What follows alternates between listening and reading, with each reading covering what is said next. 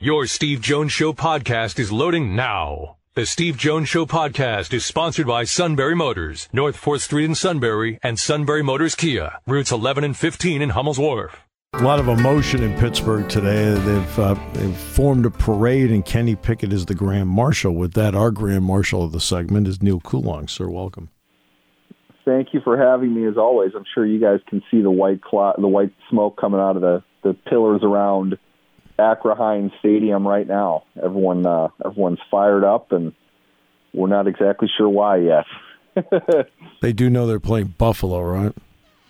Um, I don't know for the sake of optimism, I think that it, a lot of fans that I've talked to seem to think they're on Buffalo's level, and um, they're not. it's uh, let's put it this way: they they pulled off a, a they pulled off one of the weirder wins you'll ever see last year. Yes. A real, you know, I, I hate to use this word loosely, but a fluke win in Buffalo last year.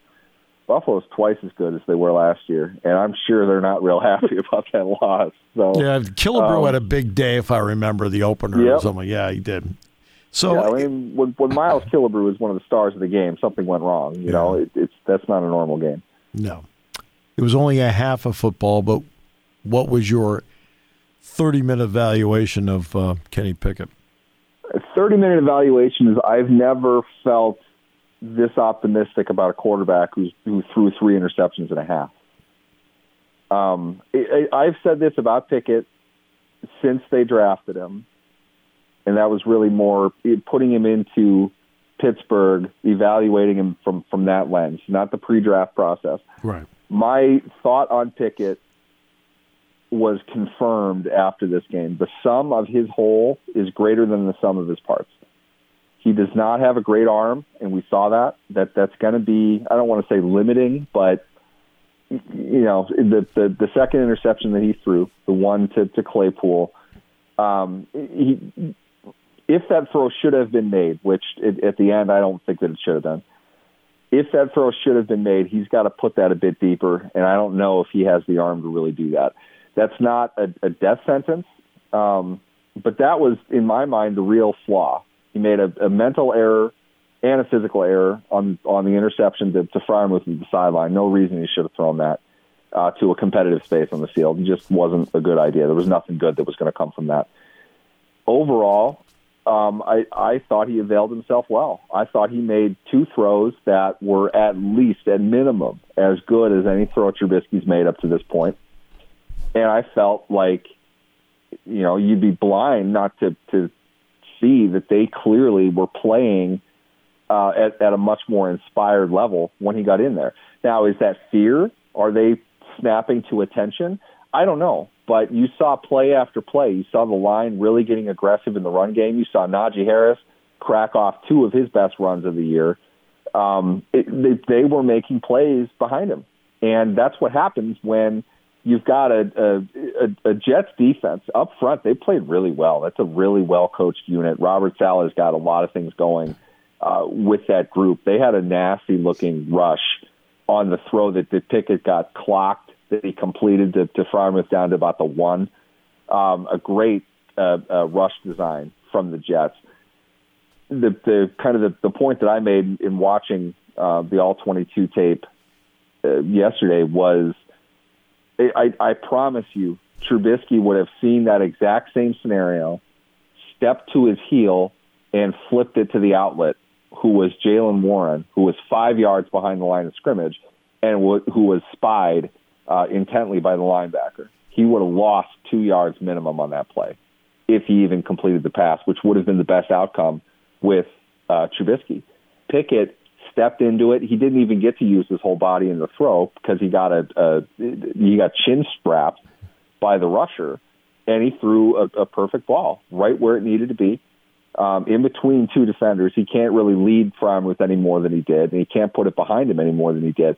He put it right where it needed to be. It's a great throw at a great time. Those are the kinds of plays that extend drives, that put points on the board, that keep you ahead of the opponent of behind late in the game and give you the opportunity to be able to come back. Now that didn't work out the way that Pittsburgh would want because, like I said, that that mistake, um, not a good throw, not a good decision to to him up on the side. But they win the game without that, and that's because of Pickett. So I, I, overall, I'm I'm happy with it. He's got some things he needs to to improve, and I think we're going to say that um, certainly a couple more times before the end of the year. He's going up against a very uh, disciplined defense, and I think this is going to be a rough game for a lot of people. But um, I, I like the decision. I like when they decided to do it. I don't think we need to stomp on Mitch Trubisky's grave. No, I'm not going to be "I told you so" guy. But what we saw was exactly who we thought Mitch Trubisky was going into this season. That's what they got out of him. If it's time, if they needed to buy three weeks, three weeks and one half of, of time to get Pickett ready, they've they've got that now, and now they can move on. But Trubisky clearly was not going to get the job done. He was given every opportunity. He was given every vote of confidence. And I don't. He didn't look great, but I don't even think that wasn't that wasn't even his worst half of football with the Steelers. Yeah. So it, it, it was time to make a move, and I, I'm I'm okay with it. I think they'll be ultimately better for it. And the way that they look with a, a nasty uh, four game stretch here, we're going to find out if they're drafting in the top seven or not. Um, and and to go along with that, they're going to need to know uh, by the end of the year whether they have their long term quarterback or not. And remember, Trevor Lawrence, for example, on Sunday after a really good game with the Chargers, threw an interception on the sideline, a ball he should not have thrown. And Lawrence is a, a tremendously talented young quarterback with the emphasis on the word young. Kenny Pickett is a guy that I have talked about on this show since the offseason of 17 into 18 because I, I said once, I said a hundred times in the show, leading from the offseason of 17 into 18, I said, hey, look, Penn State still has to play Pitt in 18 and 19. Pitt's got a quarterback, right? And Kenny Pickett. Now in 18 against Penn State, he did nothing. I mean, he actually played a really lousy game. But in 19 here, even though Penn State won the game, Pickett was terrific. So I've been talking about this guy for for almost four years, almost five years now, and and you've seen him for four or five year, years there. Um, but for I want to ask you about the defense. Without Watt, how big a hole is it, and what's it create? You know, what was it? Twenty-one of the last twenty-five plays were run by the Jets. Yes, they scored two touchdowns and win the game. Um, it, it was the Steelers' game to win. They absolutely won that game over the the speed of the third quarter, and they lost it. Um, I I will put a, a chunk of that on Pickett because again, bad decision, uh, bad throw. But defensively, they needed one stop, and they just never got it. I mean, it, Arthur Maulet got destroyed uh, for for the bulk of the second half. The Jets, the way they looked in those last two drives, um, it, it felt like offensively, they must have put up 500 yards. They must have been 11 of 12 on third down. They did. The Steelers' defense overall played well.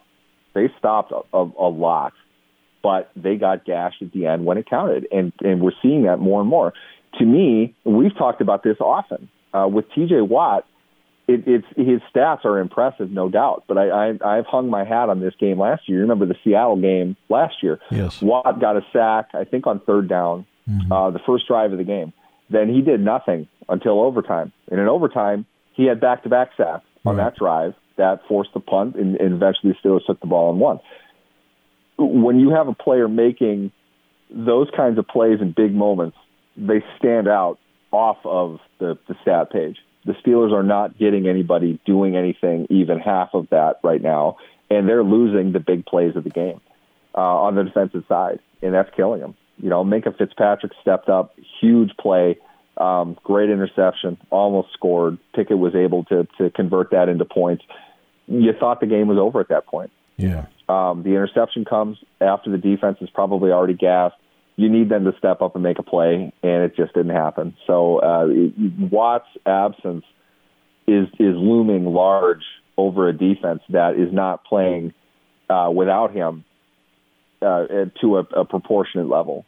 Uh, if anything, it just kind of shows that T.J. Watt's the legitimate MVP of the entire league because the defense is flat mediocre without him.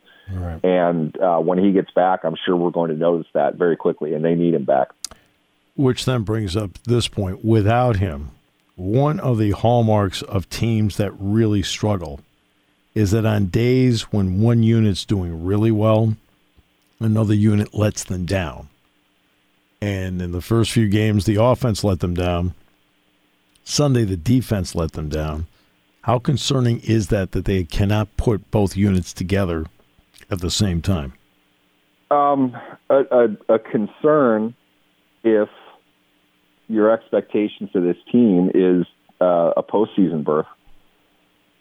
That wasn't my expectation. I'm not overly surprised by this. I said they're they're probably a seven and ten team, and they're one key injury, hint hint, away from worse than that. Uh, that's where they are right now. They're playing like that.